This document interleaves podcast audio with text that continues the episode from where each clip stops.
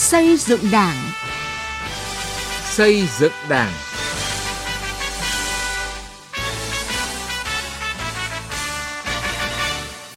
Thưa quý vị và các bạn, chương trình xây dựng Đảng hôm nay xin chuyển đến quý vị và các bạn những nội dung những giải pháp để làm trong sạch Đảng, phát huy vai trò của người đảng viên ở Đảng bộ thành phố Hồ Chí Minh. Nghệ An đẩy mạnh số hóa trong công tác xây dựng Đảng và quản lý đảng viên. Hiệu quả bước đầu trong ứng dụng sổ tay điện tử đảng viên ở quận Hoàng Mai, Hà Nội. Từ nghị quyết đến cuộc sống.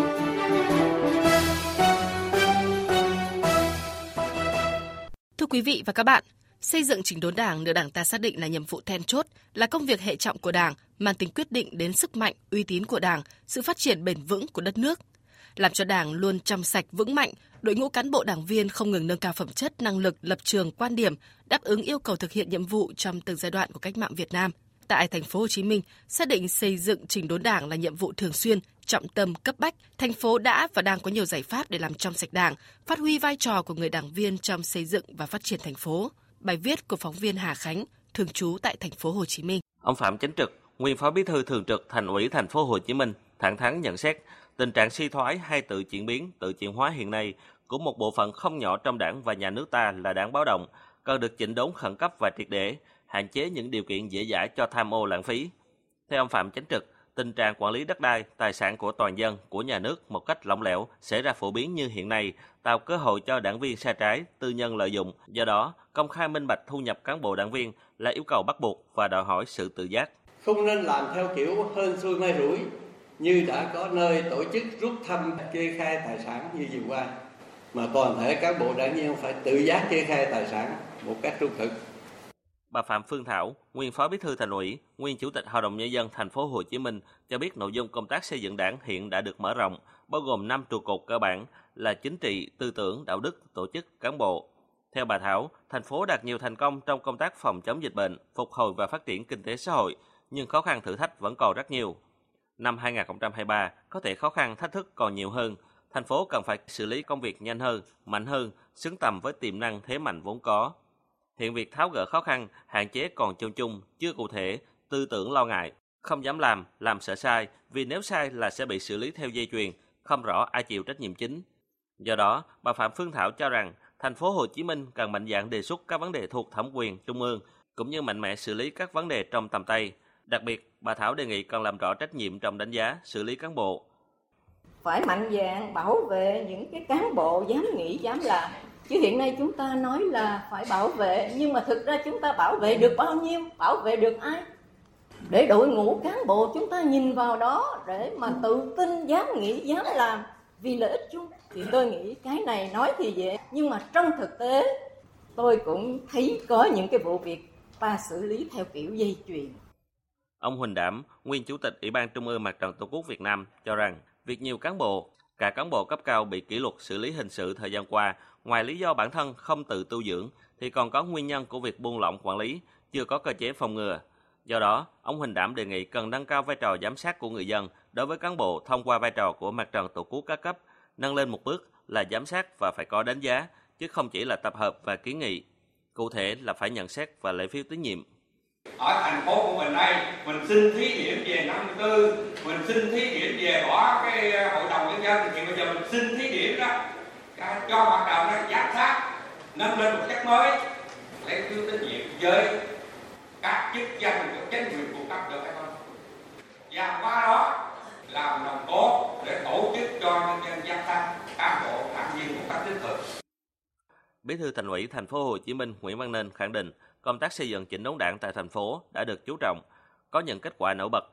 Qua đó đã phát huy được tính năng động, dám nghĩ, dám làm, dám chịu trách nhiệm của đội ngũ cán bộ, đảng viên, Bên cạnh đó, ông Nguyễn Văn Nên cũng thẳng thắn nhìn nhận những hạn chế yếu kém, thiếu sót, sai phạm trong quá trình xây dựng và chỉnh đốn đảng. Đó là nhiều tổ chức đảng, đảng viên vi phạm kỷ luật, suy thái thoa hóa biến chất, ảnh hưởng đến uy tín của đảng và tình cảm của nhân dân.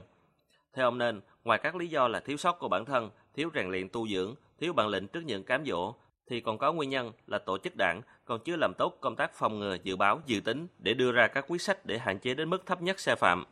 Ông Nguyễn Văn Nên nhấn mạnh đến việc mỗi cán bộ đảng viên phải nâng cao ý thức trách nhiệm, đạo làm người và ý thức sâu sắc về nhân cách, về lẽ sống, cần kiệm liêm chính, chí công vô tư, dám nghĩ dám làm, dám chịu trách nhiệm, vì lợi ích chung, không quan liêu xa dân, tăng cường kiểm tra giám sát, uống nén, ngăn chặn gắn với chương trình hành động cá nhân, tự phê và phê bình, đánh giá xác đáng,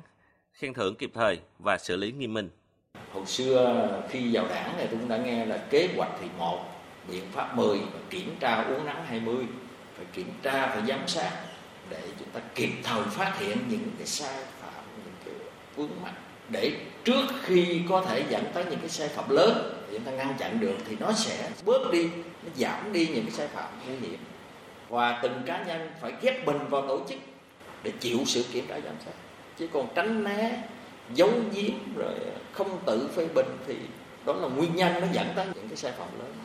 Công tác cán bộ luôn được xem là then chốt của then chốt. Do đó, để cán bộ có thể an tâm công tác, phát huy tinh thần dám nghĩ, dám làm, dám chịu trách nhiệm vì lợi ích chung, cần phải cụ thể hóa kết luận 14 của Bộ Chính trị và các luật có liên quan càng sớm càng tốt. Có như thế, người cán bộ mới an tâm công tác, cống hiến vì sự phát triển chung với một cái tâm trong sáng.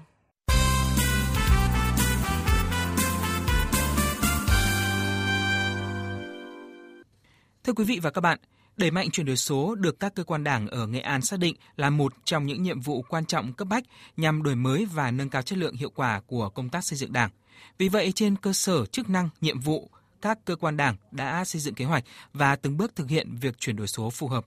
Phản ánh của Tiến Anh, phóng viên Đài Tiếng Nói Việt Nam. Với phương châm đi trước mở đường, ngành tuyên giáo tỉnh Nghệ An đã tích cực trong việc ứng dụng công nghệ thông tin nhằm đổi mới nội dung, phương thức hoạt động phù hợp với thực tiễn. Ông Phạm Ngọc Cảnh, Phó trưởng Ban tuyên giáo tỉnh ủy Nghệ An cho biết, ngay từ đầu nhiệm kỳ 2020-2025, các hội nghị quán triệt nghị quyết của Trung ương Đảng và Đảng bộ tỉnh đã được Ban tuyên giáo tỉnh ủy tham mưu tổ chức trực tuyến xuống tận cấp xã, ngành nên đã phát huy hiệu quả, góp phần đảm bảo tuyên truyền kịp thời, đúng định hướng và nắm bắt dư luận trong nhân dân. Để làm tốt công tác định hướng tuyên truyền của ngành tuyên giáo thì chúng tôi xem mạng xã hội là một kênh tuyên truyền hiện đại, một công cụ hữu dụng để nắm cái tâm tư, cái nguyện vọng, cái tư tưởng của cán bộ đảng viên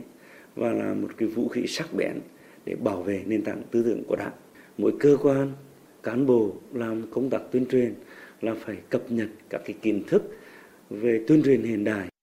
Đối với ban tổ chức tỉnh ủy, các nội dung quy trình xử lý hồ sơ nghiệp vụ và thủ tục hành chính liên quan đến công tác tổ chức xây dựng Đảng đã được số hóa đăng tải trên cổng thông tin Đảng bộ tỉnh Nghệ An. Cùng với đó là tiến hành xây dựng cơ sở dữ liệu cán bộ đảng viên và triển khai ứng dụng sổ tay điện tử đảng viên, tích hợp tất cả các thông tin về chủ trương chính sách của Đảng, về quy trình quản lý cán bộ đảng viên và nhiều thông tin khác như các thông tin thay đổi về số lượng đảng viên, chuyển sinh hoạt Đảng, công tác đào tạo bồi dưỡng cán bộ đảng viên vân vân. Triển khai ứng dụng các phần mềm này được các đảng viên đón nhận tích cực và thực tế mang lại hiệu quả rất cao trong quản lý đảng viên, nâng cao chất lượng sinh hoạt đảng ở các chi bộ cơ sở. Thì bản thân tôi cũng như là chi bộ cũng rất hoan nghênh về bên này bởi lẽ sổ tay đảng viên điện tử cung cấp được rất nhiều thông tin hữu ích mà chính thống luôn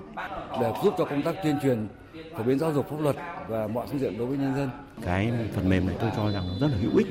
Đấy, bởi vì trong cái phần mềm này tôi thấy tích hợp được rất là nhiều các cái mà, mà, mà các thông tin cần thiết. Nhất là cái hệ thống thông tin của chúng ta ở trong này nó là thông thông tin chính thống của đảng. Triển khai cái uh, sổ tay đảng viên điện tử đến các uh, đảng viên như thế này là rất là nhanh chóng để cho đảng viên nắm bắt được cái những thông tin chính thống của bên đảng để truyền đạt lại đối với các đảng viên của mình. Và mình có thể là tìm hiểu được cả các cái đơn vị xung quanh rồi cả các cái uh, của cái thông tin của uh, trên đảng cấp trên. Theo ông Lê Quốc Khánh, Phó trưởng ban tổ chức tỉnh ủy Nghệ An, ngay từ đầu nhiệm kỳ, Ban Thường vụ tỉnh Nghệ An đã xác định việc chuyển đổi số các công việc liên quan đến công tác đảng là một trong những nhiệm vụ trọng tâm của các cấp ủy đảng cho năm 2022 và năm 2023. Từ định hướng đó, Ban tổ chức tỉnh ủy đã tham mưu cho Ban Thường vụ chỉ đạo xây dựng và đưa vào ứng dụng các phần mềm tổ chức xây dựng đảng. Ban tổ chức tỉnh ủy xây dựng cơ sở dữ liệu đảng viên, cơ sở dữ liệu về một phần về cán bộ, vân vân đã số hóa toàn bộ cái quy trình về cái nghiệp vụ công tác tổ chức xây dựng đảng và cái bộ thủ tục hành chính trong cái công tác tổ chức xây dựng đảng chuyển đến cái trang thông tin điện tử để cho cán bộ đảng viên không chỉ trong tỉnh mà cả nước đều có thể có thể truy cập được để sau này hợp lại ừ, toàn quốc. Mặc dù đã có nhiều nỗ lực nhưng đến nay kết quả công bố xếp hạng chỉ số chuyển đổi số cấp tỉnh Nghệ An vẫn còn đang ở thứ hạng thấp. Vì vậy đòi hỏi cần có sự quyết tâm cao hơn của các cơ quan đảng trong thời gian tới để thực hiện thành công các mục tiêu nhiệm vụ mà nghị quyết của Ban chấp hành Đảng bộ tỉnh đã xác định về chuyển đổi số tỉnh Nghệ An đến năm 2025, định hướng đến năm 2030. Sổ tay bí thư chi bộ Thưa quý vị và các bạn, năm 2023, số tay đảng viên điện tử, các chi bộ trong toàn Đảng bộ thành phố Hà Nội đã và đang triển khai thực hiện số tay đảng viên điện tử. Sau thời gian ngắn ứng dụng số tay đảng viên điện tử tạo bước chuyển quan trọng cho công tác xây dựng Đảng. Ghi nhận của phóng viên Đài Tiếng nói Việt Nam từ thực tế ở Đảng bộ quận Hoàng Mai, Hà Nội. Ông Trần Mạnh Cường, đảng viên tri bộ tổ dân phố 35-36 phường Định Công rất phấn khởi từ khi cài đặt ứng dụng sổ tay đảng viên điện tử trên điện thoại, nên không phải đợi đến kỳ sinh hoạt tri bộ. Ông có thể tra cứu rất nhanh những văn bản, nghị quyết của Đảng mà mình quan tâm ngay tại nhà. Chúng tôi có thể là tự mình ngồi tại nhà, ngồi bất kể chỗ nào chúng tôi có thể nghiên cứu đọc được các văn bản của thành ủy và của quận ủy và của tri bộ. Chúng tôi nắm rất sâu sát và cái thứ hai là nghe được những cái tin rất chính thức của Đảng. Ông Phạm Văn Hoành, Bí thư tri bộ tổ dân phố 3536 cho biết, bắt đầu triển khai từ đầu năm 2023 nhưng đến nay 100% đảng viên của tri bộ đã cài đặt ứng dụng sổ tay đảng viên điện tử. Đây là một cố gắng lớn khi tri bộ có những đảng viên hơn 80 tuổi vẫn đang sinh hoạt đảng và mang lại kết quả rất tích cực, giúp các đảng viên nắm bắt kịp thời các thông tin của cấp trên, từ đó nâng cao nhận thức và sức chiến đấu của tổ chức đảng và đảng viên. Bản thân là bí thư tri bộ thì cũng à, tiếp nhận được các cái thông tin rất là nhanh, rất là kịp thời, đặc biệt những văn bản mới và các chỉ chỉ đạo cụ thể của trung ương của thành phố để mà triển khai thực hiện trong vấn đề điều hành hoạt động của tri bộ tại khu dân cư. Bà Nguyễn Kim Thoa, bí thư tri bộ tổ dân phố 19 Pháp Vân, Tứ Hiệp, phường Hoàng Liệt, vẫn hay hướng dẫn đảng viên cao tuổi trong tri bộ sử dụng phần mềm ứng dụng sổ tay đảng viên điện tử. Đối với bà, ứng dụng này giống như một cuộc cách mạng, bởi nó thay đổi thói quen thụ động, giúp công việc bí thư tri bộ của bà bớt văn bản giấy tờ, rút ngắn thời gian chuẩn bị. Trước đây đi họp thì các đồng chí rất hay cười tôi là tôi mang rất nhiều văn bản đến cái cuộc họp. Nhưng thực sự bây giờ thì nó chỉ còn một, một cuốn sổ tay để ghi chép biên bản họp thôi. Và mọi thứ văn bản chúng tôi triển khai ở trên cái sổ tay điện tử này rồi. Theo ông Nguyễn Xuân Phong, Phó Bí thư quận Hoàng Mai, ngay sau khi có kế hoạch số 121 ngày 22 tháng 12 năm của Ban Thường vụ Thành ủy Hà Nội về việc triển khai ứng dụng phần mềm sổ tay đảng viên điện tử được ban hành, các cấp ủy đảng từ quận tới cơ sở đã nghiêm túc triển khai thực hiện quyết liệt, bài bản, bảo đảm thực hiện đúng tiến độ. Tính đến nay, đã có hơn 97% số đảng viên thuộc Đảng bộ quận Hoàng Mai đã cài đặt và tạo tài khoản thành công. Ở đây là cái quyết tâm chính trị là quan trọng. Và từ quận ủy đến các tổ chức cơ sở đảng đến các đồng chí bí thư chi bộ thấy rằng nó quan trọng cần thiết và phải triển khai ngay. Chính vì vậy mà trong tập huấn ấy thì cán bộ quận ủy trực tiếp tập huấn. Và khi mà thực hành ấy, thì chỉ cần đến tổ kỹ thuật của công ty ờ, ờ, viết phần mềm. Khó khăn đâu thì gỡ đấy.